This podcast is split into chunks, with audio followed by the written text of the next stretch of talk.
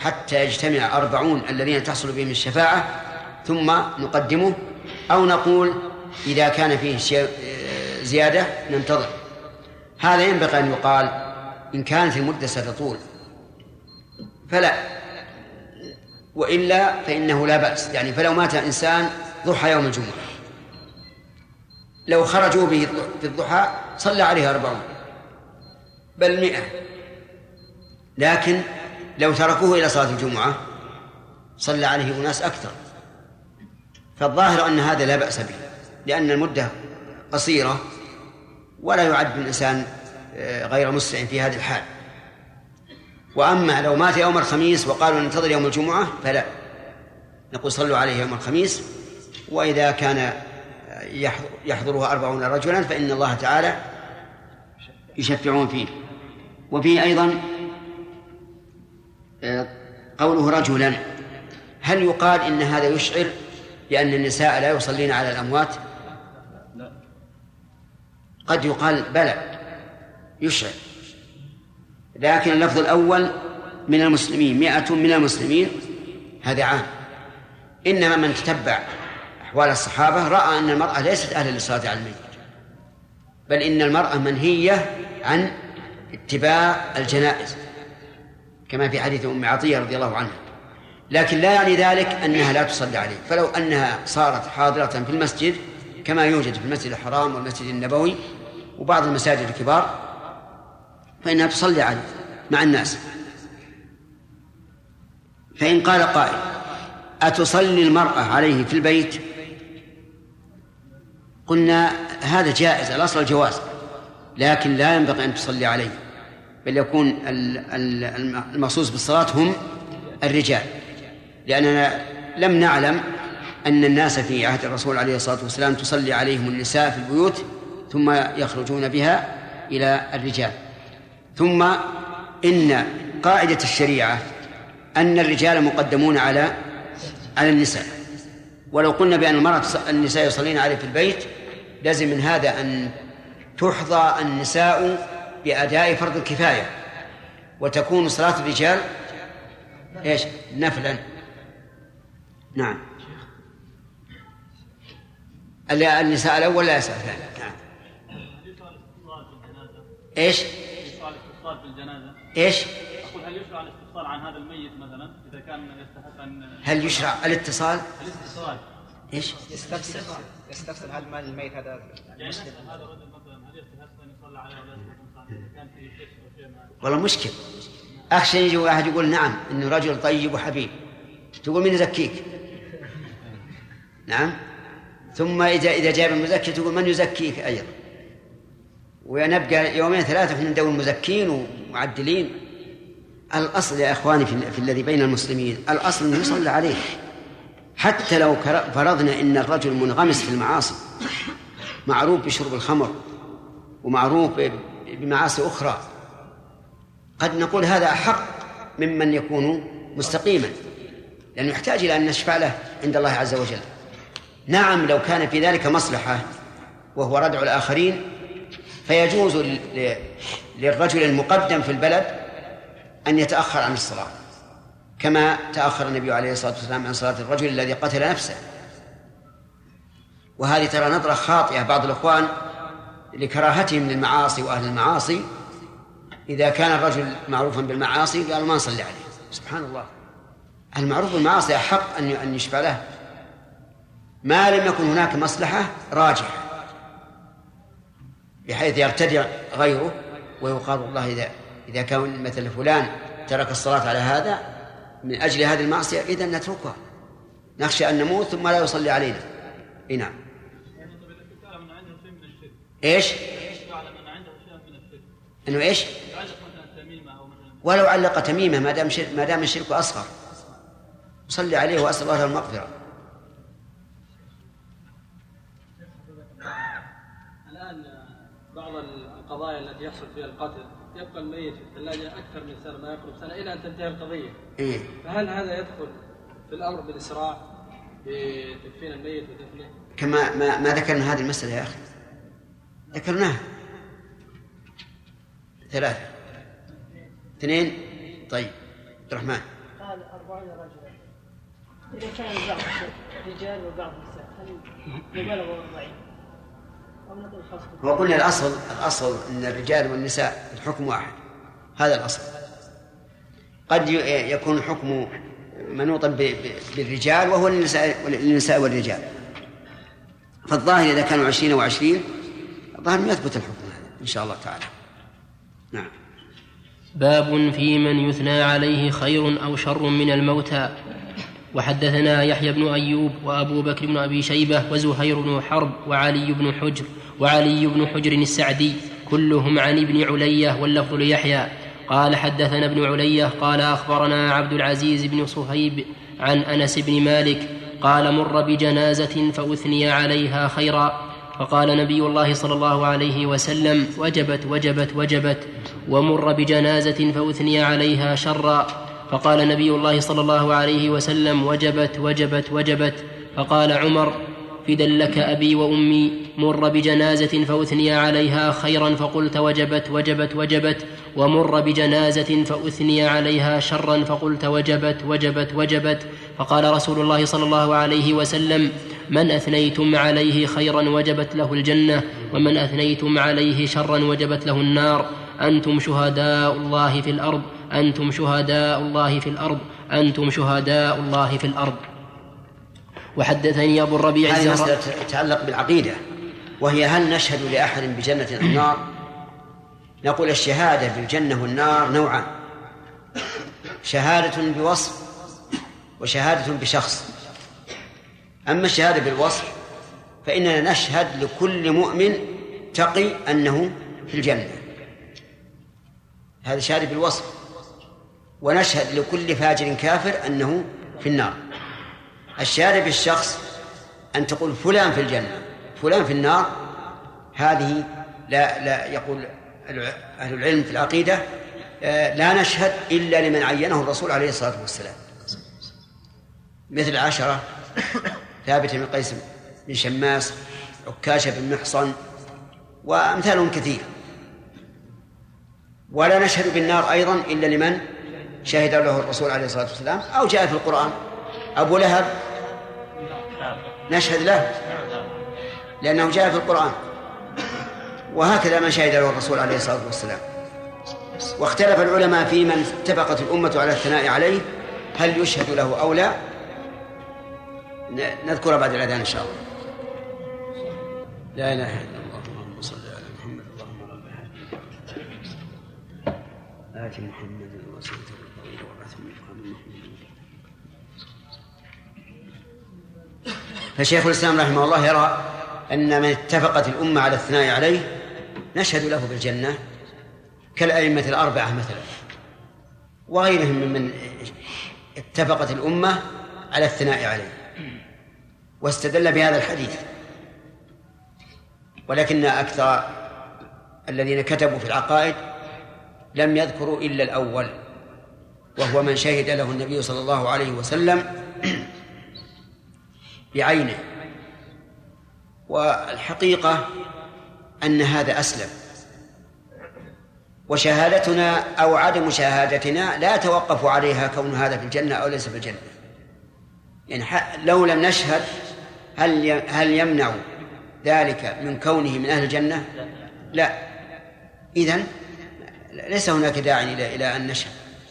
والذين شهد لهم الرسول عليه الصلاة والسلام نشهد بذلك لهم تصديقا لخبر الرسول عليه الصلاة والسلام.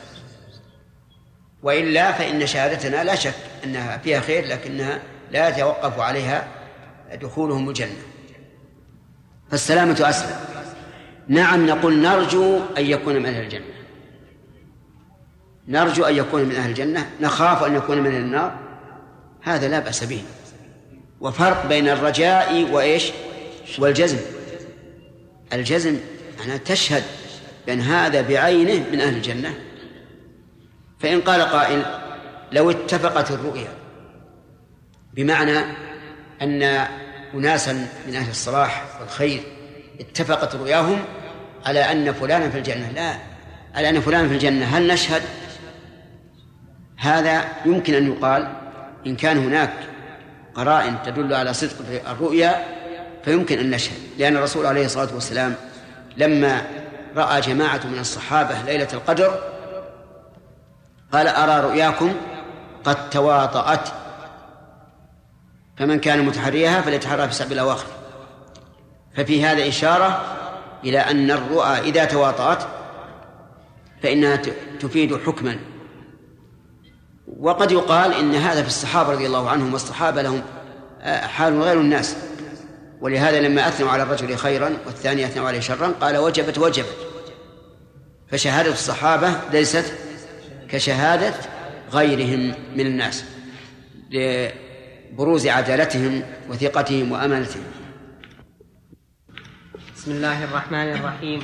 الحمد لله رب العالمين. والصلاة والسلام على أشرف الأنبياء والمرسلين نبينا محمد وعلى آله وأصحابه أجمعين. أما بعد.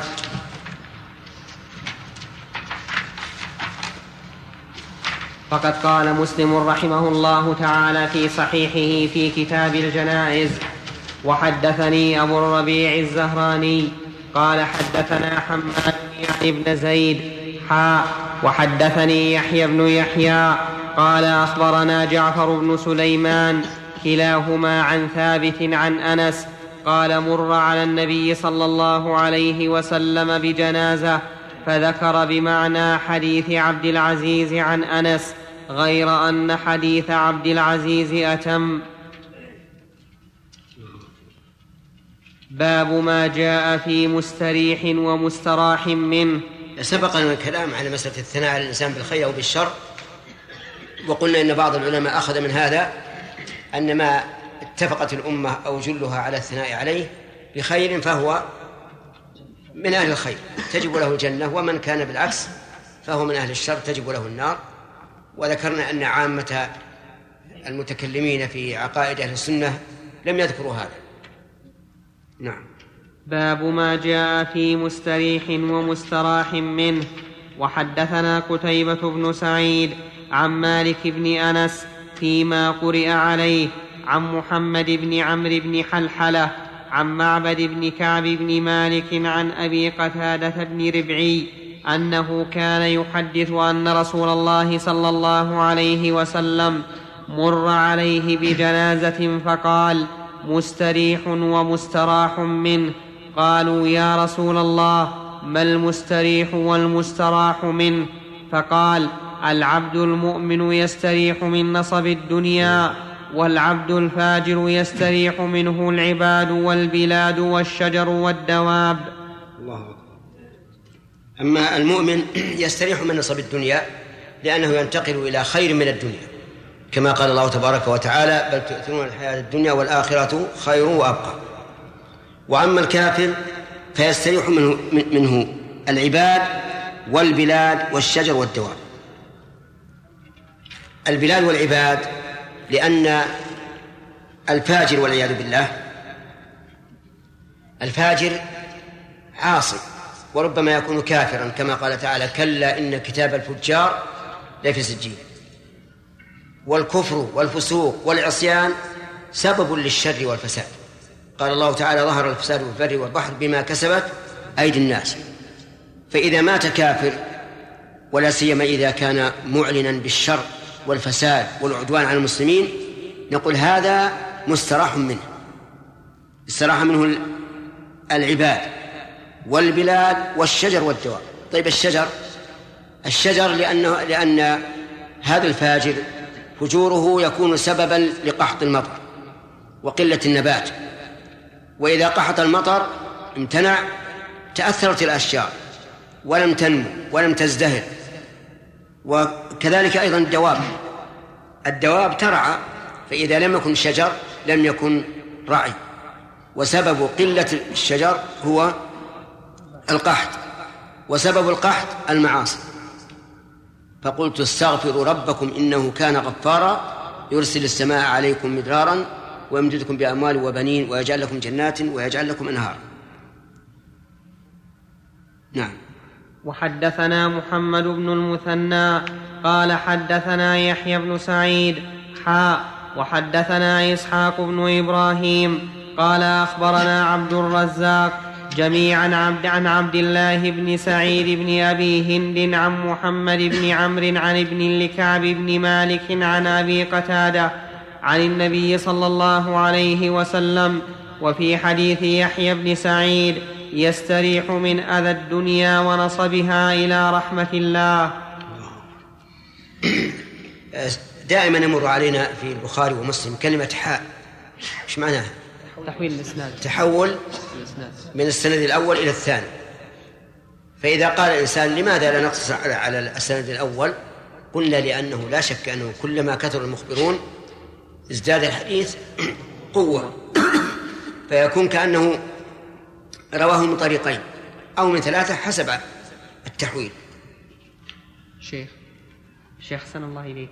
في قول النبي صلى الله عليه وسلم لما مر عليه بجنازة مستريح ومستراح منه. نعم. هل معنى الواو هنا أو؟ أي نعم.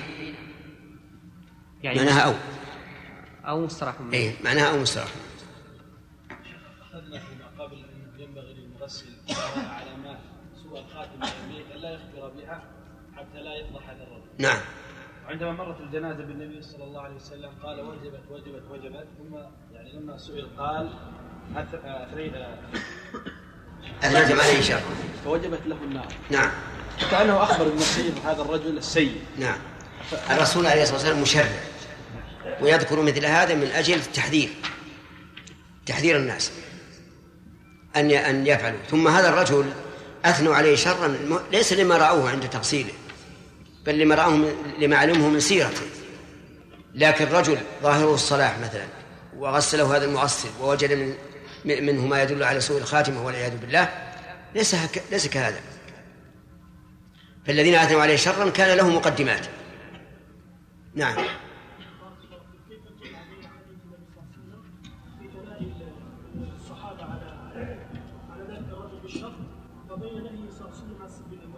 نعم. نهي عن سب الأموات. نعم. هذه لمصلحة.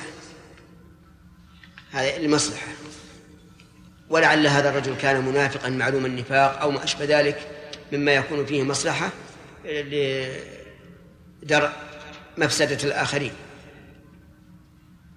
ثلاثة. باب في التكبير على الجنازة.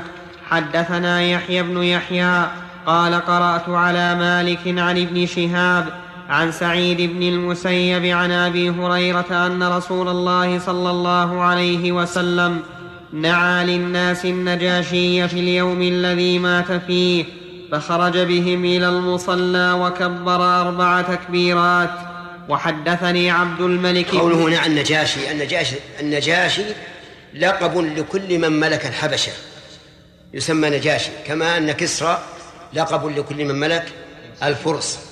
وهرقل لقب لكل من ملك آه، الروم. وفرعون لقب لكل من ملك مصر وهو كافر. هذه ألقاب عامة. وهذا الرجل النجاشي رضي الله عنه كان مؤمنا وصالحا بشهادة الرسول صلى الله عليه وسلم.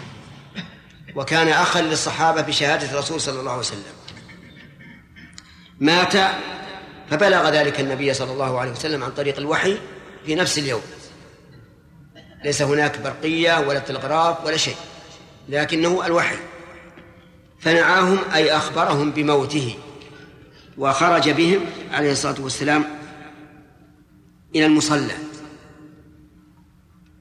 والظاهر أنه مصلى العيد إظهارا لشرف هذا الرجل الذي آمن بالله ورسوله وآوى الصحابة رضي الله عنهم.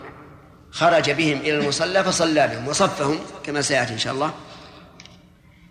فإذا قال قائل ما الجمع بين هذا نعى النجاشي وبين النهي عن النعي؟ فالجواب من أحد وجهين. إما أن يراد بالنعي, المنهي عنه النعي الذي فيه الثناء والإطراء والغلو كما كانوا يفعلون في الجاهلية. وإما أن يراد بالنعي المنهي عنه ما كان بعد الصلاة عليه ودفنه. فيقال منهي عنه. أما قبل أن يصلى عليه ينعى يخبر بموته من أجل أن يكثر المصلون فهذا لا بأس به. ولعل هذا أولى. أما الأول يعني قصدي إذا نعوه بعد ما انتهى انتهى دفنه وتجهيزه فهذا يدخل في النهي. إلا إذا كان هناك سبب مثل أن يكون هذا الميت ممن يعامل الناس ويعاملونه فيخبر بأنه مات ليكون من له حق عليه مبديا حقه أو من له حق له يبدي استعداده لأدائه إلى الورثة. فهذا النعي ليس المقصود بذلك إظهار شرف الميت ولكن المقصود هو المصلحة. وفي هذا الحديث النص على أنه كبر بهم أربع تكبيرات. نعم. وحدثني عبد الملك بن شعيب ابن الليث.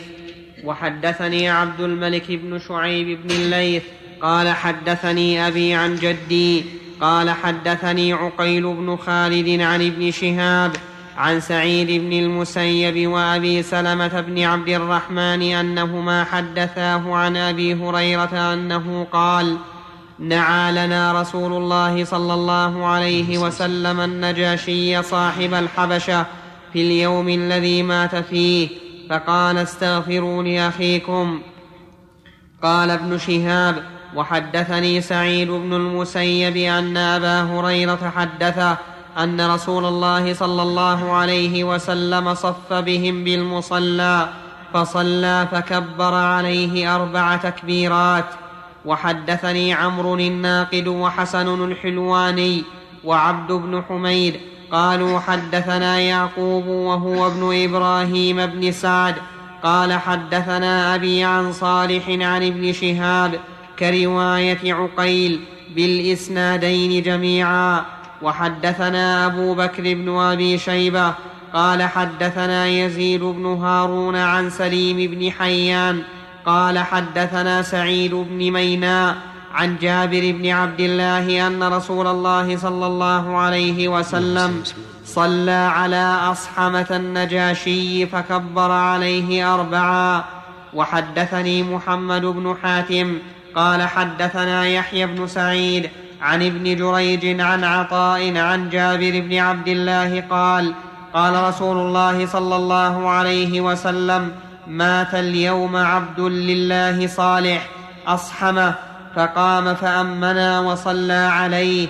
وحدثنا محمد بن عبيد الغبري قال حدثنا حماد عن أيوب عن أبي الزبير عن جابر بن عبد الله حاء وحدثنا يحيى بن أيوب واللفظ له قال حدثنا ابن علية قال حدثنا أيوب عن أبي الزبير عن جابر بن عبد الله قال قال رسول الله صلى الله عليه وسلم إن أخا لكم قد مات فقوموا فصلوا عليه قال فقمنا فصفنا صفين.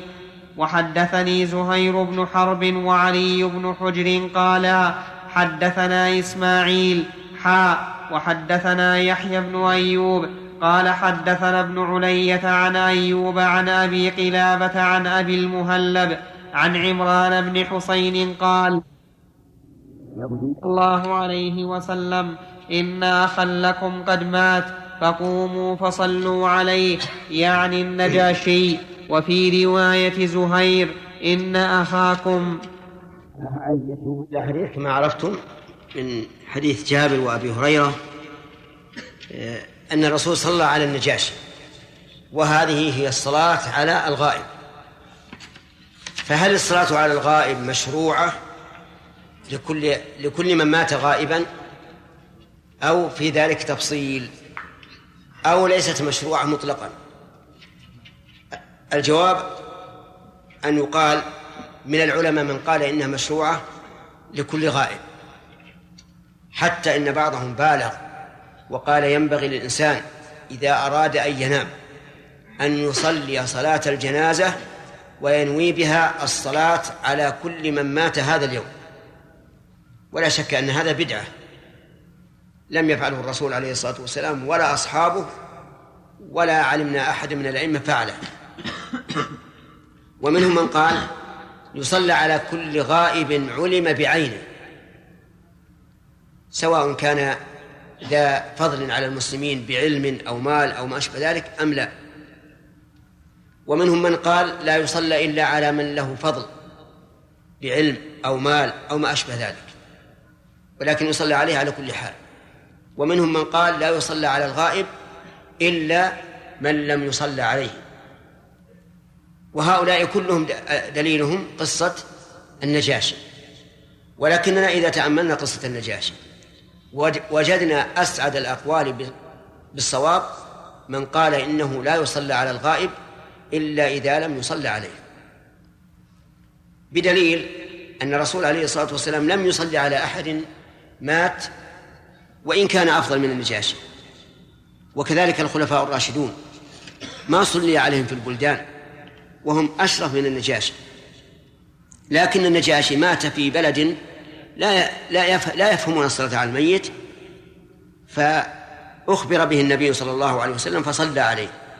وهذا هو اختيار شيخ الإسلام ابن تيمية رحمه الله وهو إن شاء الله الحق والصواب. ولكن لو جاء أمر من ولاة الأمر بأن نصلي على فلان فإننا في هذا الحال نمتثل لأن الذين يقولون إنه ليس بسنة لا يقولون إنه حرام حتى يقال إنه لا طاعة لمخلوق في معصية الخالق. فإذا جاء أمر من من ولي الأمر ارتفع الخلاف. وصار وصلنا نصلي عليه.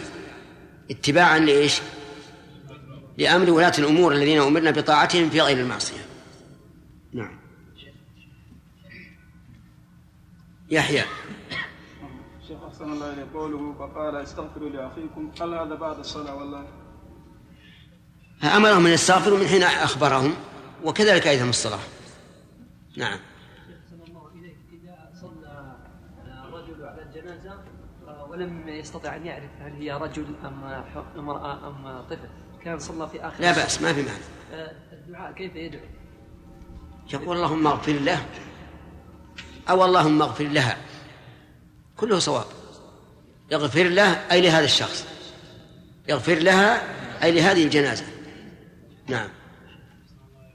بعض الناس يقولون إن النجاشي صحابي خطأ.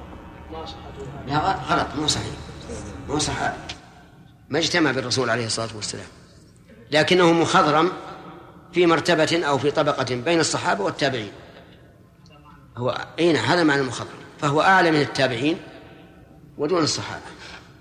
ثلاثة. باب الصلاة على القبر.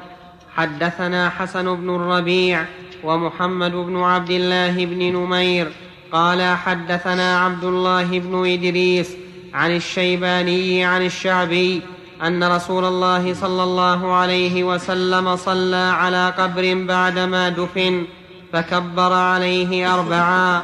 قال الشيباني فقلت للشعبي من حدثك بهذا؟ قال الثقة عبد الله بن عباس هذا لفظ حديث حسن وفي رواية ابن نمير قال انتهى رسول الله صلى الله عليه وسلم إلى قبر رطب فصلى عليه وصفوا خلفه وكبر أربعا. قلت لعامر من حدثك؟ قال الثقة من شهده ابن عباس. هذا في حكم الصلاة على القبر. الصلاة على القبر ثبتت به السنة. وذلك أن امرأة كانت تقم المسجد أي تنظفه من القمامة. فماتت ليلا. فكرهوا أن يخبروا النبي صلى الله عليه وسلم بها في الليل وكأنهم صغروا من شأنها فلما سأل النبي صلى الله عليه وسلم عنها أخبروه. فقال دلوني على قبرها. فدلوه عليه الصلاة والسلام. فخرج وصلى عليها وصلوا خلفه. وكبر عليها كما يكبر على الجنازة قبل الدفن. أربعا. فدل ذلك على مشروعية الصلاة على القبر. وفي حديث في أحد الألفاظ إلى قبر رطب. لأنها دفنت ليلا ولعله كان في زمن الشتاء والبرودة لا يجف قبل إتيان النهار. فكبر وصلوا خلفه. ففي هذا دليل على مشروعية الصلاة على القبر وإن صلي على صاحبه لأن الصحابة كانوا صلوا عليها. ولكن هل يصلى على كل قبر؟ يحتمل أن يقال. إن كان صاحب القبر ممن له قدم صدق وإحسان وفضل في الإسلام فإنه يصلى عليه. لأن هذه المرأة كان لها قدم صدق وفضل وإحسان في أنها تقوم المسجد وإن كان عاديا فلا. ويحتمل أن يقال إنه يشرع لكل إنسان أتى إلى قبر ووجده رطبا لينا فيصلي عليه. ولكن الظاهر لي والله أعلم أنك تصلي على القبر وإن طالت المدة بشرط أن يكون موته في وقت أنت فيه من أهل الصلاة. يعني مثلا إذا قدرنا أن هذا الميت له عشرون سنة وعمرك ست عشر سنة تصلي عليه؟ ليش؟ قبل أن يولد؟ لأنه عشرون سنة وهذا له ستة عشرة لو كان بالعكس لا يصلي أيضا. لماذا؟ لأن أربع سنوات ليس منها الصلاة. لكن لو مات لو كان له عشرون سنة وكان هذا الرجل له ثلاثون سنة. يصلي؟ نعم. لأنه حين موته كان له عشر سنوات فهو من أهل الصلاة. وإنما قلنا ذلك لئلا يرد علينا أنه يشرع أن نصلي صلاة الجنازة على رسول الله صلى الله عليه وسلم وصاحبيه وعلى أهل البقيع الذين دفنوا في عهد الصحابة. ومن العلماء من قيد هذا بشهر وقال إنه بعد شهر لا يشرع الصلاة على القبر مطلقا وهذا هو المشهور من المذهب أنه أنها تقيد بشهر فما زاد على الشهر فإنه لا يصلى عليه. وفي هذا الحديث دليل على جواز إعادة الصلاة على الجنازة.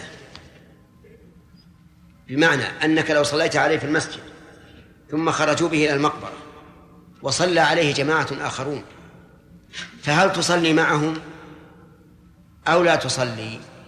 من العلماء من كره ذلك وقال لا تكرر الصلاة على الجنازة. ومنهم من قال بل يشرع لك ذلك لأن لعموم قول الرسول عليه الصلاة والسلام إذا صليتما في رحالكما ثم أتيتما مسجد جماعة فصليا معهم فتعيد الصلاة. سواء كان ذلك في وقت النهي لأن لها سببا أو في غير وقت النهي. فهل يمكن أن نفصل بين هذين القولين بهذا الحديث أو لا؟ لا انظروا للحديث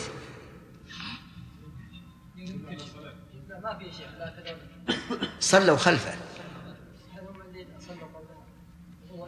أي نعم. يعني لو أن أحدا استدل علينا بهذا الحديث وقال هذا يدل على إعادة الصلاة قلنا ألا يحتمل أن يكون الذين صلوا مع الرسول لم يصلوا عليها أمس؟ في احتمال. ومع وجود الاحتمال لا يتم الاستدلال. نعم. لكن الذي يظهر من من القضية أن هؤلاء قد صلوا بالأمس لأنهم أخبروه وقال دلوني على قبرها. فدلوه على قبرها. وهذا يظهر منه أنهم شاركوا الناس في الصلاة عليها. فهذا يرجح أن هؤلاء الذين صلوا معه كانوا قد صلوا. فيكون في هذا دليل على قول من يقول بإعادة الصلاة صلاة الجنازة مع الجماعة الأخرى.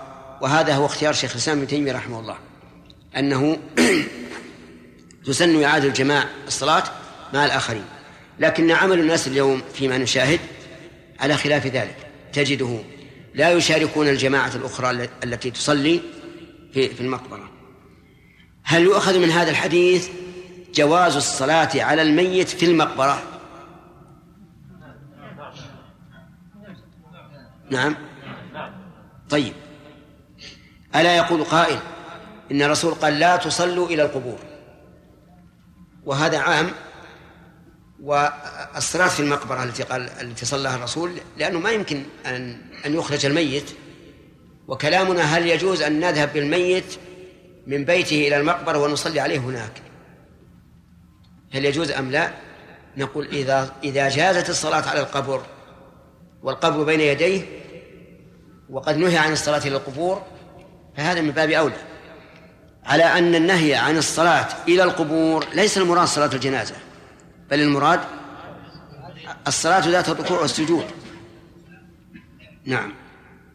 وحدثنا وحدثنا يحيى بن يحيى قال أخبرنا هشيم حا وحدثنا حسن بن الربيع وأبو كامل قال حدثنا عبد الواحد بن زياد حا وحدثنا إسحاق بن إبراهيم قال أخبرنا جرير حا وحدثني محمد بن حاتم قال حدثنا وكيع قال حدثنا سفيان حا وحدثنا عبيد الله بن معاذ قال حدثنا أبي حا وحدثنا محمد بن المثنى قال حدثنا محمد بن جعفر قال حدثنا شعبة كل هؤلاء عن الشيباني عن الشعبي عن ابن عباس عن النبي صلى الله عليه وسلم بمثله.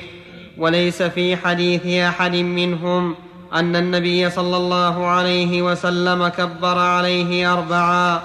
وحدثنا إسحاق بن إبراهيم وهارون بن عبد الله جميعا عن وهب بن جرير عن شعبة عن إسماعيل بن أبي خالد حا وحدثني أبو غسان محمد بن عمرو الرازي قال حدثنا يحيى بن يحيى بن الضريس قال حدثنا إبراهيم بن طهمان عن أبي حسين عن أبي حصين كلاهما عن الشعبي عن ابن عباس عن النبي صلى الله عليه وسلم في صلاته على القبر نحو حديث الشيباني وليس في حديثهم وكبر أربعا. وحدثني إبراهيم بن محمد كأن, كأن مسلم رحمه الله يريد أن يعل الأحاديث السابقة أو الألفاظ السابقة بأن هؤلاء الجماعة على كثرتهم لم يذكروا أنه كبر أربعا ولكن يقال الرواة في الألفاظ السابقة كلهم إيش؟ كلهم ثقات. والزيادة من الثقة مقبولة. ولا والزيادة هذه لا تنافي عدم الذكر لأن عدم الذكر ليس ذكرا للعدم فلا مخالفة إذن. أما لو قال هؤلاء ولم يكبر أربعا أو قالوا كبر واحدة فحينئذ نطلب الترجيح. أما عدم الذكر مع كون الزائد ثقة فلا ينبغي أن يعل به الحديث. بل يقال إنه كبر أربعا ولا, ولا إشكال في ذلك. كما أن ذلك هو العادة من صلاة الرسول عليه الصلاة والسلام على الجنائز كما في قصة من؟ لا النجاشي نعم وحدثني إبراهيم بن محمد بن عرعرة السامي قال حدثنا غندر قال حدثنا شعبة عن حبيب بن الشهيد عن ثابت عن أنس أن النبي صلى الله عليه وسلم صلى على بقي أن يقال الشعبي رحمه الله كان رواه مرسلا حتى سئل في الألفاظ الأولى حتى سئل من أخبرك بهذا. فما هو السبب أن يرويه مرسلا و ولم يبين الاتصال إلا بعد أن سئل؟ الظاهر أن مثل هذا يفعله بعض المحدثين امتحانا لمن حدثهم. هل يسألون أو لا؟ وإذا كان قد جاء عنه روايات أخرى بأن الحديث متصل فلا إشكال. وإلا فلا شك أن أنه لو رواه مرسلا بدون بيان لا شك أنه هضم لمرتبة الحديث. إذ أن الحديث المرسل من قسم إيش؟ من قسم الضعيف لكن الرواة لهم تصرفات تقتضيها الحال. عند التحديث فيذكرون ما قد يراه الإنسان غريبا لكن لسبب. وهذا أعني مسألة الامتحان. تقع كثيرا حتى فيما بيننا ربما يتكلم المعلم مثلا بكلام خطأ ولا ندري عن جابر بكلام خطأ ثم يعرف أنه أخطأ لكن يريد أن يمتحن من حوله. نعم. وحدثني إبراهيم. نعم. ما المراد بالنهي؟ هل هو مجرد الإخبار أم أنه صيغة معروفة؟ نعم. سيأتيك إن شاء الله. ما في سؤال. ما في سؤال؟ إيه الحديث واحد. إيه حديث واحد. نعم نعم. وحدثني إبراهيم بن محمد بن عرعر. نعم. وحدثني إبراهيم بن محمد بن عرعرة السامي. قال حدثنا غندر قال حدثنا شعبة عن حبيب بن الشهيد عن ثابت عن أنس أن النبي صلى الله عليه وسلم صلى على قبر. وحدثني أبو الربيع الزهراني وأبو كامل فضيل بن حسين الجحدري واللفظ لأبي كامل قال حدثنا حماد هو هو ابن زيد عن ثابت المناني عن أبي رافع عن أبي هريرة أن امرأة سوداء كانت تقم المسجد أو شابا ففقدها رسول الله صلى الله عليه وسلم فسأل عنها أو عنه فقالوا مات. قال أفلا كنتم آذنتموني؟ قال فكأنهم صغروا أمرها أو أمره. فقال دلوني على قبره. فدلوه فصلى عليها. ثم قال إن هذه القبور مملوءة ظلمة على أهلها وإن الله عز وجل ينورها لهم بصلاتي عليهم. اللهم صل وسلم.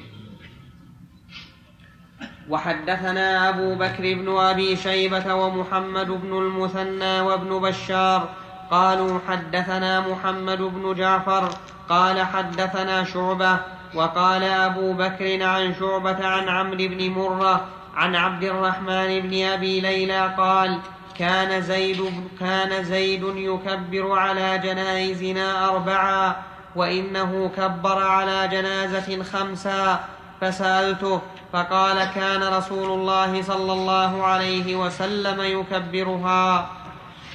وهذا يعني التكبير أربعا وخمسا مما تنوعت فيه السنة. والسنة قد تتنوع. فتكون مرة كذا ومرة كذا فماذا نصنع؟ أنأخذ بواحد وندع الباقي؟ أم ماذا؟ من العلماء من اختار عند التنوع واحدا بعينه ومشى عليه. ومنهم من قال نجمع بينها نأخذ بهذا وهذا فيما يمكن الجمع. ومنهم من قال بل نأخذ بهذا مرة وبهذا مرة. فمثل دعاء الاستفتاح. دعاء الاستفتاح تنوع. سبحانك اللهم وبحمدك وتبارك اسمك وتعالى جدك ولا إله غيرك. وآخر إيش؟ اللهم باعد بيني وبين خطاياي كما بعدت بين المشرق والمغرب. اللهم نقني من خطاياي كما ينقى الثوب الأبيض من الدنس. اللهم اغسلني من خطاياي بالماء والثلج والبرد. فهل نأخذ بواحد معين ونترك الباقي؟ أو نأخذ بهما جميعا. ونقول اذكر هذا وهذا. أم آه، ننوع. الأصح هو الثالث أننا ننوع فنأخذ بهذا تارة وبهذا تارة. وقد أشرنا إلى هذا في نظم القواعد. وقلنا إن فيه فائدتين. هما حفظ السنة والعمل بالسنتين جميعا. طيب. على هذا تكبيرات الجنازة. هل نستمر على أربع؟ أو نقول أحيانا أربعا وأحيانا خمسة؟ الثاني. أحيانا أربعا وأحيانا خمسة. ولكن إذا كانت خمسا ف ماذا ماذا نفعل أو ماذا نقول بعد التكبيرة الخامسة؟ قصدي بعد التكبيرة الرابعة لأن التكبيرة الخامسة يليها السلام. ما ما أعلم في هذا سنة. لكني إذا أردت أن أفعلها قسمت الدعاء الذي يكون بعد الثالثة قسمته بين الرابعة والثالثة فأجعل الدعاء العام بعد الثالثة والدعاء الخاص للميت بعد الرابعة. هذا اجتهاد مني إن كان خطأ فأسأل الله العفو وإن كان صوابا فهذا المطلوب. فالحمد لله على ذلك. نعم. طيب و وفي أيضا في أيضا أن الأكثر في عهد السلف هو هي الأربع. ولهذا سألوا زيدا عن تكبيره الخمس. هل هو على أصل هل هو على سنة أم لا؟ فأخبر أنها سنة وأن الرسول كان يكبرها. نعم إذا لم يمكن وضع جعل القبر إيش؟ إذا لم يمكن جعل القبر بين المصلي وبين القبلة لكون خلفه بيوت أو مباني. كيف؟ عندنا شيخ في مصر القبور تكون القبر يعني؟ نعم. صلى على القبر؟ نعم. القبور عندنا تكون مبنية كالغرف والبيوت. فأحيانا يكون لا يمكن أن أجعل القبر بيني وبين القبلة لأن خلفه بيوت وقد تمتد 20 متر. يعني بيوت. قبور تقدم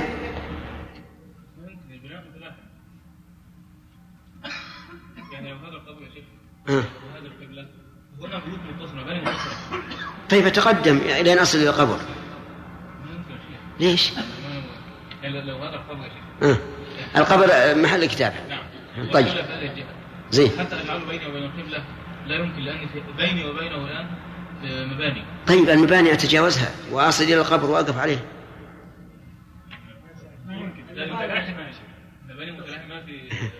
طيب القبر هذا محطوط بأساس الجدران. نعم. القبر يكون في وسط ساحة مغلقة مغلقة. إيه؟ بالقسم أو الباب. وخلفه قبور كذلك بنفس الكيفية متصلة خلف بعض. يعني البناء هذا بناء قبور؟ نعم بناء قبور. اي ما ما هو بناء أحياء. اي سبحان الله. والمقابر عندكم كذا؟ نعم. بناء؟ إيه. ها؟ اي اي تختلف. إلا هذه المنطقة اللي يبنون على قبور نعم كيف يصلي على القبر؟ ظاهر إن, إذا إذا إذا لم يمكن يكون مثل صالح الغائب. ينوي هنية ولو في في بيته. ما دام لا يمكن أن يكون الميت بين يديه لأن شروط الصلاة أن يكون الميت بين يديه. الظاهر مثل هذا أن يصلى عليه صلاة الغائب. أو يقال أدنوا منه ما استطعت. نعم. أي نعم سليم.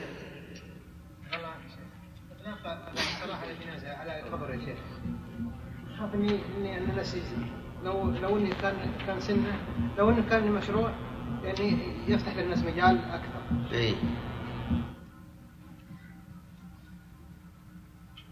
يعني كلام كلام سليم جيد. كلام سليم جيد. يقول إنه لا ينبغي أن نقول إنه سنة مطلقا لئلا تمتلئ المقابر من المصلين. لأن الناس في هذه الأمور عندهم عاطفة جياشة. ربما آه، يذهبون إلى القبور. كل يوم يروح الإنسان يصلي على على قبر. فلو قيل إن هذا يقيد بمن كان له أو كان منه مصلحة للمسلمين عامة أو إنسان قريب لك لا بد أن تخرج وتصلي عليه ما تطب نفسك إلا إلا بذلك. يعني لو قيد هذا يكون آه، جيدا. بسم الله الرحمن الرحيم. الحمد لله رب العالمين. وصلى الله وسلم وبارك على عبده ورسوله نبينا محمد وعلى آله وأصحابه أجمعين. أما بعد فقد قال فقد قال الإمام مسلم رحمه الله تعالى في كتاب الجنائز باب القيام للجنازة. وحدثنا أبو بكر بن أبي شيبة وعمر الناقد وزهير بن حرب وابن نمير قالوا حدثنا سفيان عن الزهري عن سالم عن أبيه عن عامر بن ربيعة قال قال رسول الله صلى الله عليه وسلم إذا رأيتم الجنازة فقوموا لها حتى تخلفكم أو توضع. وحدثناه قتيبة بن سعيد قال حدثنا ليث حاء وحدثنا محمد بن رمح قال أخبرنا الليث حاء وحدثني حرملة قال أخبرنا ابن وهب قال أخبرني يونس جميعا عن ابن شهاب بهذا الإسناد. وفي حديث يونس أنه سمع رسول الله صلى الله عليه وسلم يقول حاء وحدثنا قتيبة بن سعيد قال حدثنا ليث حاء وحدثنا ابن رمح قال أخبرنا الليث عن نافع عن ابن عمر عن عامر بن ربيعة عن النبي صلى الله عليه وسلم قال إذا رأى أحدكم الجنازة فإن لم يكن ماشيا معها فليقم حتى تخلفه أو توضع من قبل أن تخلفه. في هذا الحديث دليل على أن الإنسان مأمور إذا رأى الجنازة أن يقوم. ليس إكراما للجنازة بل تهويلا للموت. وتذكيرا للنفس لأننا لو فرضنا أن الجنازة مرت بالإنسان وهو غافل يحدث صاحبه يمزح يتكلم صار كأنه لم يرفع بالموت رأسا ولم يرى بالغفلة عنه بأسا. وهذا لا ينبغي بل ينبغي أن يقوم لينبه نفسه على الموت وعلى هوله وأنه مصير كل حي. وليس إكراما للجنازة وعلى هذا فإذا مرت به حتى جنازة الكافر مثلا فإنه يقوم لأنه ليس الغرض الإكرام أو مرت به جنازة رجل فاسق يعرف فسقه فليقم أيضا.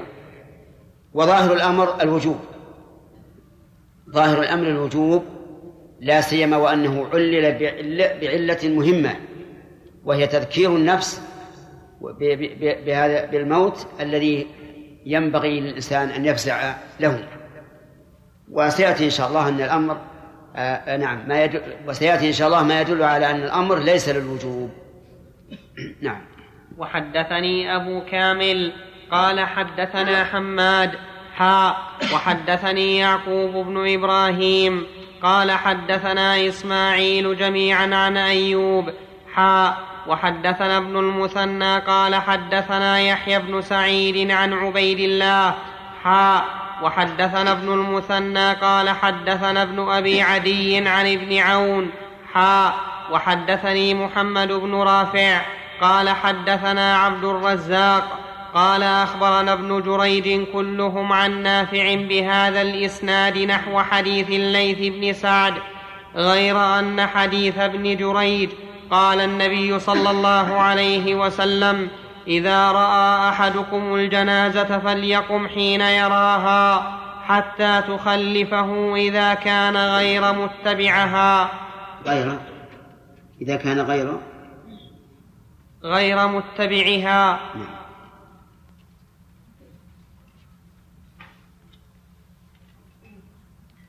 حدثنا عثمان بن أبي شيبة قال حدثنا جرير عن سهيل بن أبي صالح عن أبيه عن أبي سعيد الخدري. قال قال رسول الله صلى الله عليه وسلم أن يقال إذا قام فهل يبقى ناظرا إليها؟ أو ينظر أمامه؟ أو ينظر إلى الأرض؟ أو ينظر إلى السماء؟ أو يقوم وهو يحدث صاحبه ويلتفت إليه؟ أم ماذا؟ قد يقال إن قوله فليقم حتى تخلفه آه، حتى تخلفه أو توضع من قبل أن تخلفه يدل على أنه ينظر إليها ويتبعها بصره. وهذا أقرب إلى الخشوع والتنبه بالموت. نعم. حدثنا عثمان بن أبي شيبة قال حدثنا جرير عن سهيل بن أبي صالح عن أبيه عن أبي سعيد قال قال رسول الله صلى الله عليه وسلم إذا اتبعتم جنازة فلا تجلسوا حتى توضع. وحدثني سريج بن يونس وعلي بن حجر قالا حدثنا إسماعيل وهو ابن عليه عن هشام الدستوائي. حاء وحدثنا محمد بن المثنى واللفظ له. قال حدثنا معاذ بن هشام قال حدثني أبي عن يحيى بن أبي كثير قال حدثنا أبو سلمة بن عبد الرحمن عن أبي سعيد الخدري أن رسول الله صلى الله عليه وسلم قال إذا رأيتم الجنازة فقوموا فمن تبعها فلا يجلس حتى توضع. وحدثني سريج بن يونس وعلي بن حجر. ولهذا كره العلماء رحمهم الله لتابع الجنازة أن يجلس حتى توضع. ولكن لا يشترط أن توضع في اللحد. إذا وضعت في الأرض أو وضعت في اللحد أحيانا يأتون واللحد قد هي و... ولا ينتظرون أحدا يصلي ثم يضعونها فورا. وهذا هو الأفضل أنه إذا لم يكن أحد يريد أن يصلي عليها أن لا توضع في الأرض توضع في اللحد لأن ذلك أسرع في التجهيز. وسرعة تجهيز الميت أمر مطلوب. وحدثني سريج بن يونس وعلي بن حجر قال حدثنا إسماعيل وهو ابن علية عن هشام الدستوائي عن يحيى بن أبي كثير عن عبيد الله بن مقسم عن جابر بن عبد الله قال مرت جنازة فقام لها رسول الله صلى الله عليه وسلم وقمنا معه فقلنا يا رسول الله إنها يهودية فقال إن الموت فزع فإذا رأيتم الجنازة فقوموا. وحدثني محمد بن رافع. في هذا الحديث حسن تأسي الصحابة بالنبي صلى الله عليه وعلى آله وسلم حيث إنهم قاموا لما رأوه قد قام.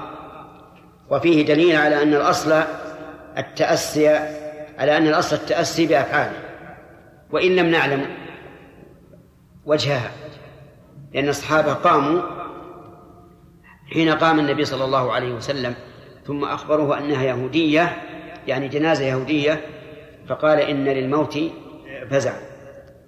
ثم أمر فقال إن الموت فزع ثم أمر بالقيام بالجنازة إذا مرت. وحدثني محمد بن رافع قال حدثنا عبد الرزاق قال أخبرنا ابن جريج قال أخبرني أبو الزبير أنه سمع جابرا يقول قام النبي صلى الله عليه وسلم لجنازة مرت به حتى توارت وحدثني محمد بن رافع. قال حدثنا عبد الرزاق عن ابن جريج.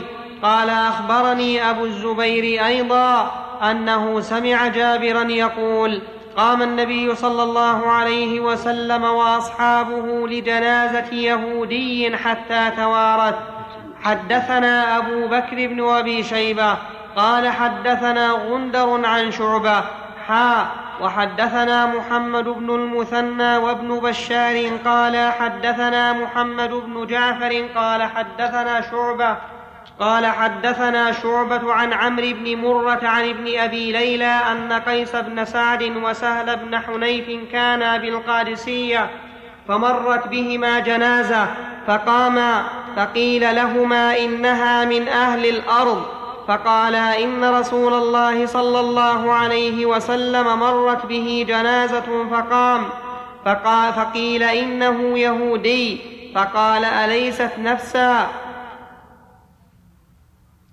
وحدثنيه القاسم بن زكريا قال حدثنا عبيد الله بن موسى عن شيبان عن الأعمش عن عمرو بن مرة بهذا الإسناد وفيه فقال كنا مع رسول الله صلى الله عليه وسلم فمرت علينا جنازة.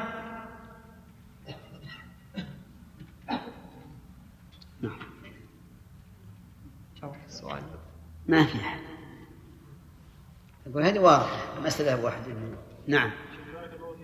قلنا إن الأصل التأسي بأفعال النبي صلى الله عليه وسلم نعم. وإن لم نف... وإن لم نعلم وجهها. نعم. فهل يدخل في ذلك مثل أفعال العباد كلبس العمامة؟ لا لا. ذات الذؤابه لا لا. إذا علم إذا علم وجهه ف... على حسب ما علم نعم.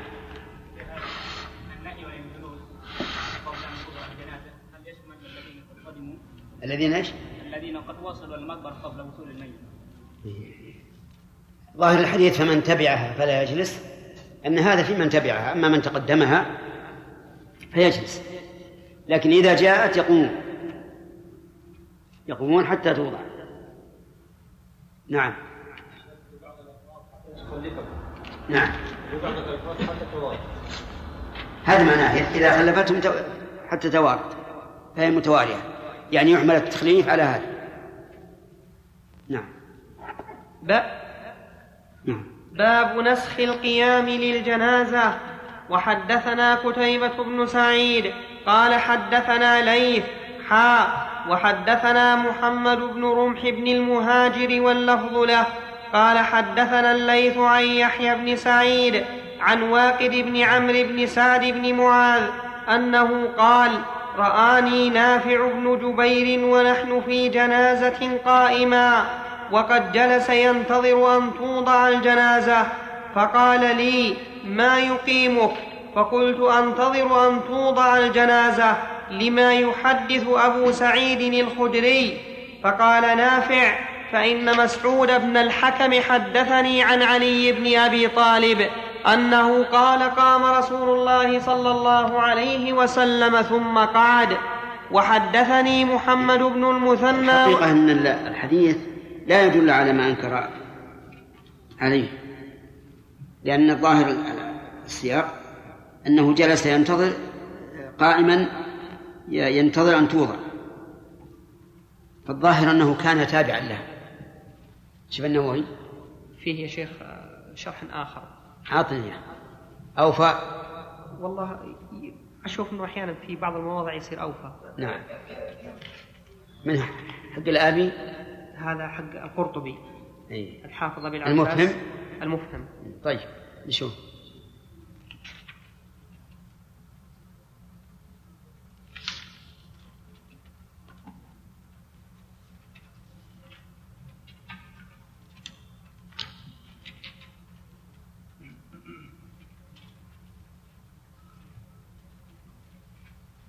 انتبه يا ولد. نعم. ما ذكر الحديث. النووي. ما تكلم عليه سبحان الله. ما تكلم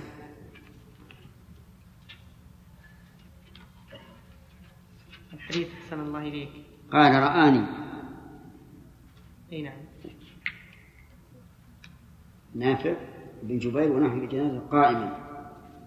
وقد جلس ينتظر أن توضع. الجنازة.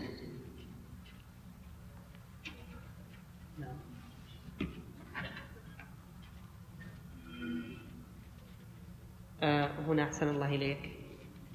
هذا يقول الجامع الصحيح لل... يقول قوله قام رسول الله صلى الله عليه وسلم ثم قعد. استدل من ادعى نسخ القيام للجنازة بهذه الرواية. ولا مطابقة بين المدعى والدليل فإن المدعى إنما هو نسخ القيام عند رؤية الجنازة وسياق الدليل لمنع القيام بعد الوضع عن الأعناق حتى توضع في القبر. وذكر في الفقه وذكر في الفقه أول هذا هو. هذا ما نريد يعني الحقيقة أن الدليل غير هذا. وظاهر الحديث العمل جلس ينتظر أن توضع الجنازة. فقال لي ما, ما يقيمك؟ فقلت انتظر أن توضع الجنازة. لما يحدث أبا سعيد أبو سعيد الخدري. وأبو سعيد سبق أنه يحدث أن من تبعها فلا يجلس حتى حتى توضع. ولكن أيضا أين توضع؟ هل توضع في اللحد؟ الظاهر أنها توضع في اللحد أو إذا كان لم يلحد توضع في الأرض. هنا أحسن الله إليك في كلام نعم. لمن؟ للمفهم. نعم. يقول قوله إذا رأيتم الجنازة فقوموا لها حتى تخلفكم أو توضع. قلت هذا الأمر إنما كان متوجها لمن لم يكن متبعا للجنازة بدليل ما جاء في حديث أبي سعيد إذا رأيتم الجنازة فقوموا فمن تبعها فلا يجلس حتى توضع. وقد جاء من حديث علي أنه قال قام رسول الله صلى الله عليه وسلم للجنازة ثم قعد واختلف العلماء بسبب هذه الأحاديث على ثلاثة أقوال. أولها الأمر بالقيام مطلقا لمن مرت به ولمن تبعها وهو قول جماعة من السلف والصحابة اخذا بالأحاديث المتقدمة. وكأن هؤلاء لم يبلغهم الناسخ أو لم يروا ترك قيامه ناسخا. وثانيها لا يقوم لها أحد لا مرورا بها ولا متبعا. وكأن هؤلاء رأوا أن ترك النبي صلى الله عليه وسلم القيام ناسخ لمطلق القيام. وهو قول قوم من أهل العلم وروي عن أحمد وإسحاق وابن الماجشون من أصحابنا. أن ذلك على التوسعة والتخيير وثالثها أن القيام منسوخ في حق من مرت به وهو قول مالك والشافعي وأبي حنيفة وقال أحمد وإسحاق ومحمد بن الحسن والأوزاعي فمن اتبعها فمن اتبعها لا يجلس حتى توضع وأما من مرت به فلا يلزمه القيام وقد اختلف أيضا في القيام على القبر حتى يقبر فكرهه قوم وعمل به آخرون. وروي ذلك عن علي وعثمان وابن عمر وقد تقدم في كتاب الإيمان قول عمرو قول عمرو بن العاص وأقيموا حول قبري قدر ما تنحر جزور ويقسم ويقسم لحمها. أي تثبتوا وتربصوا. ما في إشكال الحكم في عندي ما في إشكال. الحكم أن من مرت به فليقم وليس على سبيل الوجوب. وترك ترك النبي صلى الله عليه وسلم القيام في في ثاني الحال إنما هو لنفي الوجوب فقط. ولا يمكن أن أن, أن ندعي فيه النسخ لإمكان الجمع. وقد قرر العلماء أنه متى أمكن الجمع فلا نسخ بل يحرم القول بالنسخ. فعلى هذا يكون ترك القيام ما دام النبي عليه الصلاة والسلام لم ينهى عن القيام. لا يدل على النسخ بل يدل على أنه ليس على سبيل الوجوب. وهذا ما في إشكال. من تبعها نقول لا تجلس حتى توضع. إما من على أعناق الرجال وإما في القبر. ولا أشكال في هذا أيضا عندي. فإن تقدم كما وقع السؤال عنه آنفا فإنه يجلس لأنه لا يصدق أنه تبعه ولكنه يصدق عليه. وفرق بين التشييع وبين الاتباع. هذا ما في إشكال الحكم عندي ما في إشكال. لكن الإشكال في قضية اللي وقعت مع نافع. فإن نافع بن جبير والثاني سعد عن عن واقد بن واقد بن عمرو. واقد بن عمرو ليس فعل واقد بن عمرو مما أنكره نافع بينهما فرق. ولذلك المحشي تفطن لهذا. وقال إن الدليل غير المدعى. والحمد لله نعم.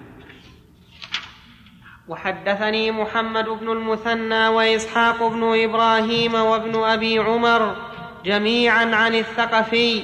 قال ابن المثنى حدثنا عبد الوهاب. قال سمعت يحيى بن سعيد.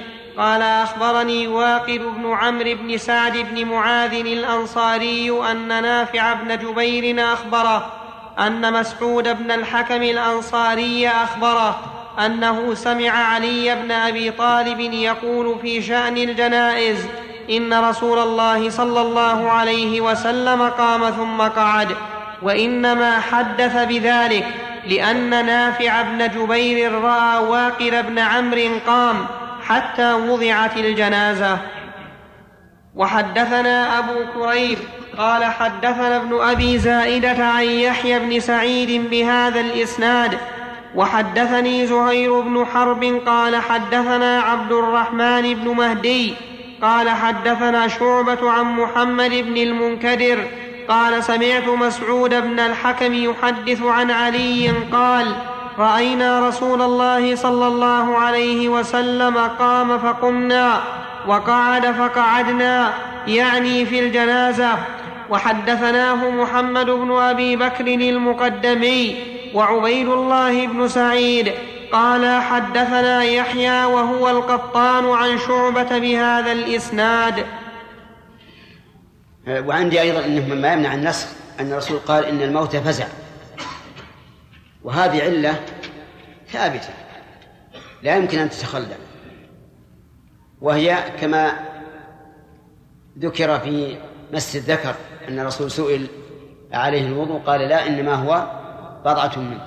وإن هذا لا يمكن أن ينسخ. الأمر آه، عدم نعم لا يمكن أن ينسخ عدم الوجوب فيقال إنه وجب بعد ذلك. وهذه مسألة ينبغي أن يتفطن لها. إذا كانت العلة ثابتة لا يمكن أن تزول فالحكم يتبعه. لكن يمكن أن نقول إن هذا من باب إيش؟ الاستحباب. القيام مستحب وليس بواجب.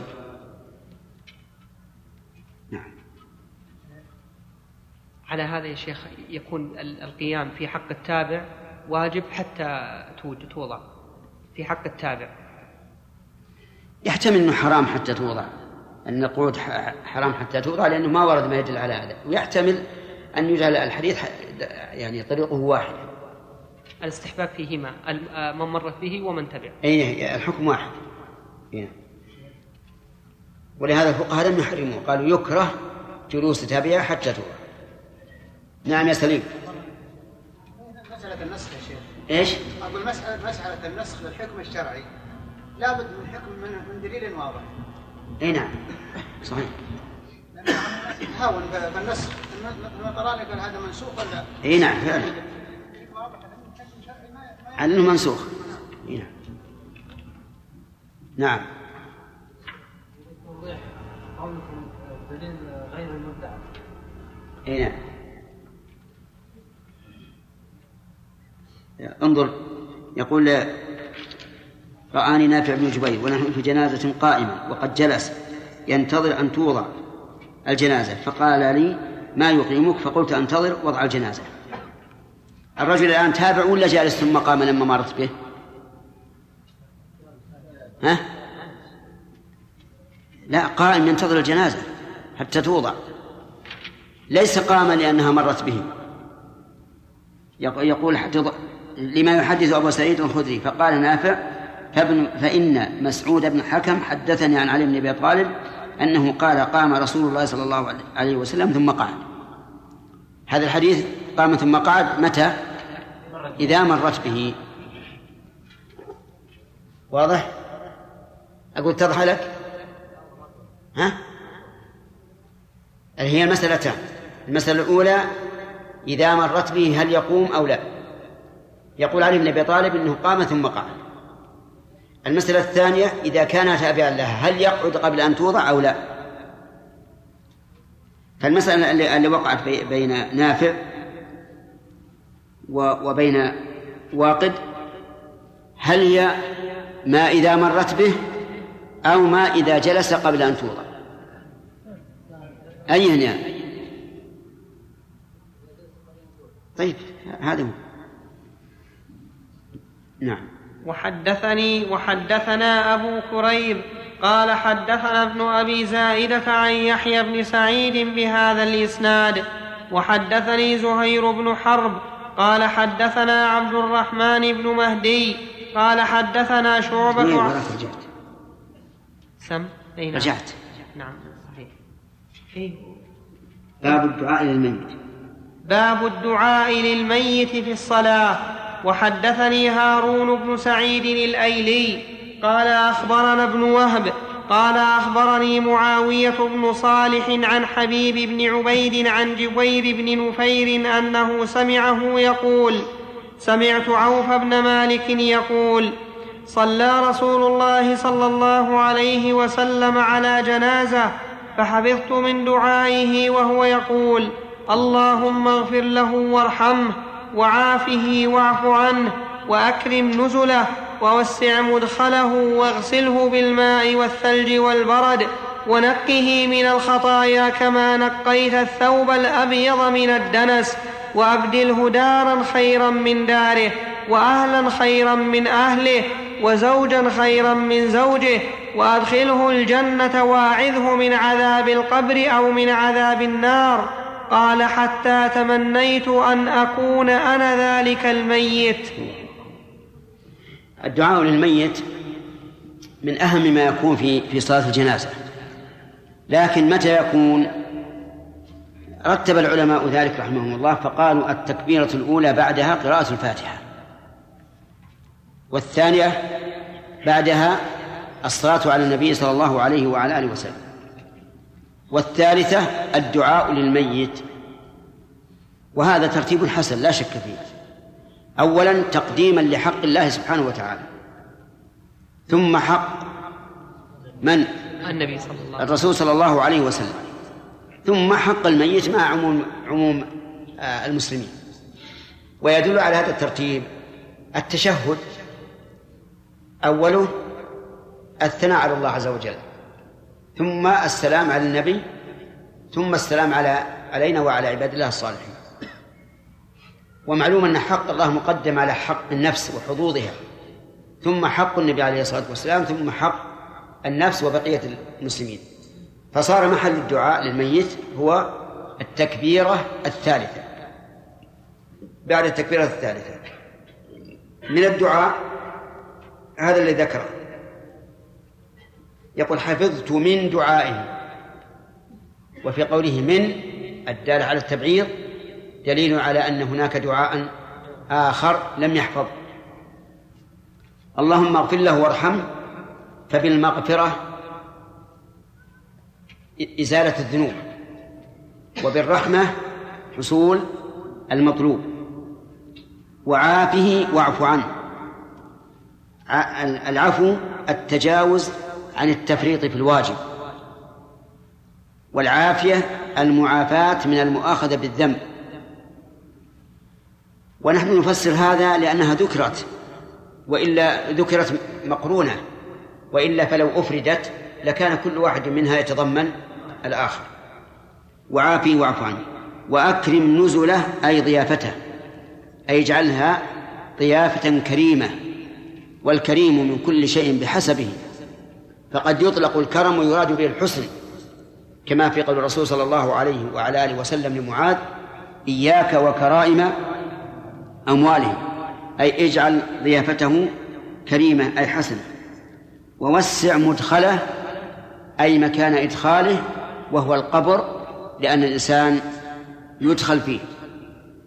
واسع مدخله واغسله بالماء والثلج والبرد. اغسله يعني من الذنوب. وليس المراد اغسله بالماء يعني الحسي بدليل قول النبي عليه الصلاة والسلام في دعاء الاستفتاح اللهم اغسلني من إيش؟ من خطاياي بالماء والثلج والبرد. اغسله بالماء والثلج والبرد. وإنما ذكر الثلج والبرد لأن أذى الذنوب عافانا الله وإياكم منها أذى الذنوب فيه العقوبة بالنار وهي حارة فناسب أن يكون المطهر من الذنوب نعم ثلجا وبردا ونقه من الخطايا كما ينقى الثوب الأبيض من الدنس التنقية التصفية يعني صفه من الخطايا بحيث لا يبقى له خطيئة. ثم أكد هذه التنقية وأنها تنقية تامة فقال كما ينقى الثوب الأبيض من الدنس. وخص الأبيض لأن الأبيض أدنى دنس يظهر به ويتبين. ولهذا ثيابكم في الشتاء سوداء وحمراء تبقى عندكم مدة ما وصلتموها لماذا؟ لأن لا يظهر عليها أثر الوسخ. لكن الثياب البيضاء يظهر عليها أثر الوسخ بسرعة. فاختير الثوب الأبيض من الدنس. وهذه التشبيهات من الرسول عليه الصلاة والسلام المقصود بها المبالغة في الدعاء حتى يصل إلى هذا الحد البين. وأبدله دارا خيرا من داره. نعم القبر جعله الله لنا ولكم روضة من رياض الجنة خير من دار الإنسان. لأنه ينتقل إلى دار لا يمكن يدرك نعيمها. فهي خير من الدنيا كلها. لأنها دار نعيم ينعم الإنسان في قبره ويفتح له باب إلى الجنة ويفسح له مد البصر ويأتيه من الجنة من ريحها وطيبها. فأن تسأل الله أن يبدله دارا خيرا من داره وأهلا خيرا من أهله. الأهل في الجنة لا شك أنهم خير من أهل الدنيا. وإن كان أهل الدنيا يجمعون يوم القيامة مع بعضهم مع بعض كما قال تعالى والذين آمنوا واتبعتهم ذريتهم بإيمان ألحقنا بهم ذريتهم. و وزوجا خيرا من زوجه. زوجا خيرا من زوجه إذا كان ذكرا فلا إشكال لأن الذكر يمكن أن تتعدد الزوجات له. ولكن إذا كان أنثى إذا كان ذكرا قد قد لم يت...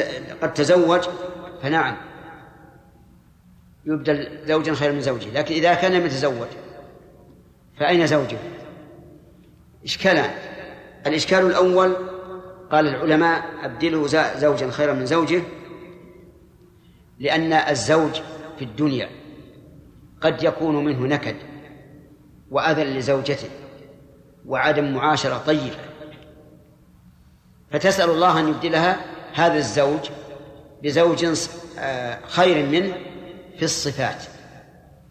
خير منه في الصفات وكأنك تقول اللهم اجمع بينها وبين زوجها في الجنة لأنه إذا دخل معها الجنة فسوف تتغير أخلاقه. فإن قال قائل وهل لديكم دليل على أن تبديل الصفات كتبديل الأعيان؟ قلنا نعم. قول الله تعالى يوم تبدل الأرض غير الأرض والسماوات.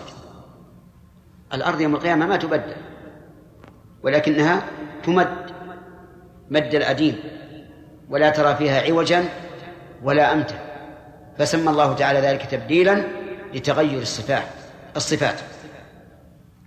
آه، بالنسبة لمن لم يتزوج كيف نقول أبدله زوجا خيرا من زوج ونحن نعرف أنه ما تزوج؟ ليس له إلا خمس عشرة سنة. لم يتزوج. نعم نقول زوجا خيرا من زوجه المقدر لأن التقدير أن هذا لو بقي حتى يتزوج في الدنيا لكانت زوجته قد تكون نكدا نكدا عليه. فتسأل الله تعالى أن أن يبتله زوجا خيرا من زوجه. وأدخله الجنة وأعده من عذاب القبر وعذاب النار. آه هذا الأخير هو الثمرة والنتيجة لأن الإنسان إذا سلم من الآفات السابقة دخل الجنة. وأعذه من عذاب القبر أو قال من عذاب النار وفي لفظ ومن عذاب النار. فتسأل الله أن يعيده من عذاب القبر لأنه أول منزل ينزله بعد الدنيا. فإما أن يفاجأ بالنعيم نسأل الله أن يجعلنا وإياكم منهم. وإما أن يفاجأ بالعذاب والعياذ بالله. فتسأل الله أن يعيده من عذاب القبر. وفي هذا دليل واضح على إثبات عذاب القبر. وقد دل القرآن والسنة وأجمع عليه السلف الصالح أن الإنسان في قبره إما في نعيم وإما في عذاب. وجعله أهل السنة والجماعة من جملة عقائدهم. ولا وجه لمن أنكر. لا وجه لقول من أنكره إطلاقا. والعجب أن هؤلاء الذين ينكرونه يقرؤون في صلواتهم. إيش؟ أعوذ بالله من عذاب جهنم ومن عذاب القبر. فعلى كل حال عذاب القبر ثابت ولا شك. ولكن هل هو على الجسم أو على النفس يعني على الروح أو عليهما جميعا؟ الأصل أنه على الروح. الأصل أنه على الروح. ولهذا ربما نحفل للميت بعد يومين أو, يومين أو ثلاثة وهو كافر مات على الكفر فنجد جسمه سليما. فالأصل أنه على الروح لكن قد تتصل بالجسم أحيانا. قد تتصل بالجسم أحيانا ويرى أثر العذاب عليه كما ذكر ذلك في مراء كثيرة وفي وقائع كثيرة. لكن الأصل أنه على الروح. و ولكن قد تتصل بالبدن أحيانا. كما أخبر النبي عليه الصلاة والسلام أن الذي لا يجيب عن سؤال الرب والدين والنبي أنه يضيق عليه قبره حتى تختلف أضلاعه. نسأل الله العافية. يعني يدخل بعضها في بعض لشدة الضيق. وعذاب النار. قال حتى تمنيت أن أكون أنا ذلك الميت. وهنا إشكال. كيف يتمنى الموت؟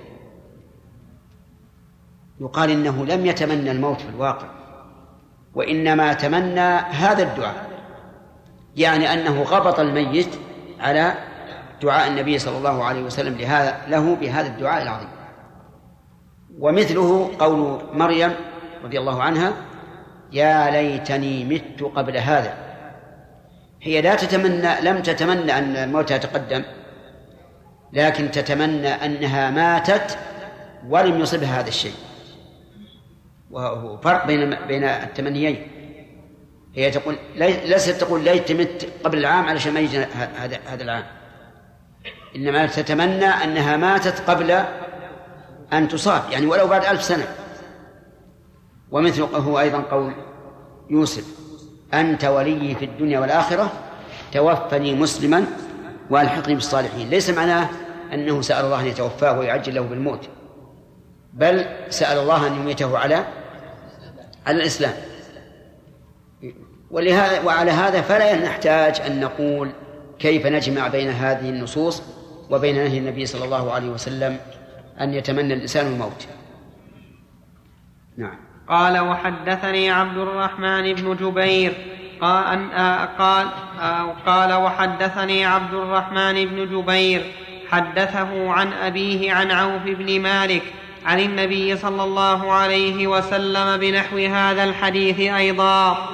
وحدثناه إسحاق بن إبراهيم قال أخبرنا عبد الرحمن بن مهدي قال حدثنا معاوية بن صالح بالإسنادين جميعا نحو حديث ابن وهب وحدثنا نصر بن علي الجهضمي وإسحاق بن إبراهيم كلاهما عن عيسى بن يونس عن أبي حمزة الحمصي حا وحدثني أبو الطاهر وهارون بن سعيد الأيلي واللفظ لأبي الطاهر قال حدثنا ابن وهب قال أخبرني عمرو بن الحارث عن أبي حمزة بن سليم عن عبد الرحمن بن جبير بن نفير عن أبيه عن عوف بن مالك الأشتعي قال سمعت النبي صلى الله عليه وسلم وصلى على جنازة يقول اللهم اغفر له وارحمه واعف, واعف عنه وعافه وأكرم نزله ووسع مدخله واغسله بماء وثلج وبرد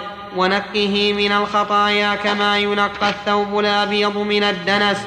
وابدله دارا خيرا من داره وأهلا خيرا من أهله وزوجا خيرا من زوجه وقه فتنة القبر وعذاب النار. قال عوف فتمنيت أن لو كنت أنا الميت لدعاء رسول الله صلى الله عليه وسلم على ذلك الميت. شيخ. نعم. شيخ حسن الله إليك. ألا يرد إشكال في قوله كما نقيت الثوب الأبيض من الدنس في اللفظ نعم. الأول؟ نعم. نقيت. نعم. بالفعل الماضي. إيه هل هل شاذة تكون ولا؟ بمعنى؟ سم. وش الإشكال؟ الإشكال أنه قال كما نقيت الثوب الأبيض من الدنس. نعم. يعني هل يعني يقول هذا بناء على أن الله عز وجل قدر أن الثوب الأبيض ينظف من الدنس؟ أي نعم نعم هذا هو. يعني أحيانا تضاف أفعال عباد الله باعتبار خالقها.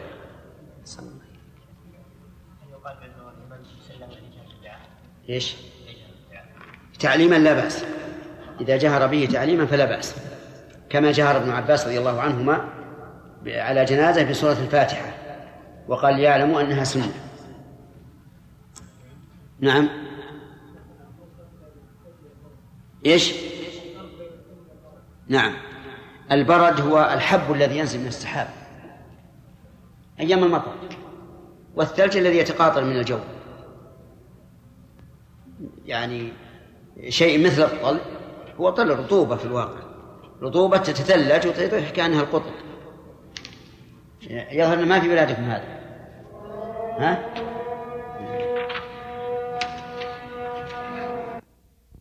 الحمد لله رب العالمين. وصلى الله وسلم وبارك على عبده ورسوله نبينا محمد وعلى آله وأصحابه أجمعين. أما بعد فقد قال الإمام مسلم رحمه الله تعالى في صحيحه في كتاب الجنائز باب أين يقوم الإمام من الميت للصلاة عليه. وحدثنا يحيى بن يحيى التميمي قال أخبرنا عبد الوارث بن سعيد عن حسين بن ذكوان قال حدثني عبد الله بن بريدة عن سمرة بن جندب قال صليت خلف النبي صلى الله عليه وسلم وصلى على أم كعب ماتت وهي نفساء فقام رسول الله صلى الله عليه وسلم للصلاة عليها وسطها. وحدثناه أبو بكر بن أبي شيبة قال حدثنا ابن المبارك ويزيد بن هارون. حا وحدثني علي بن حجر. قال أخبرنا ابن المبارك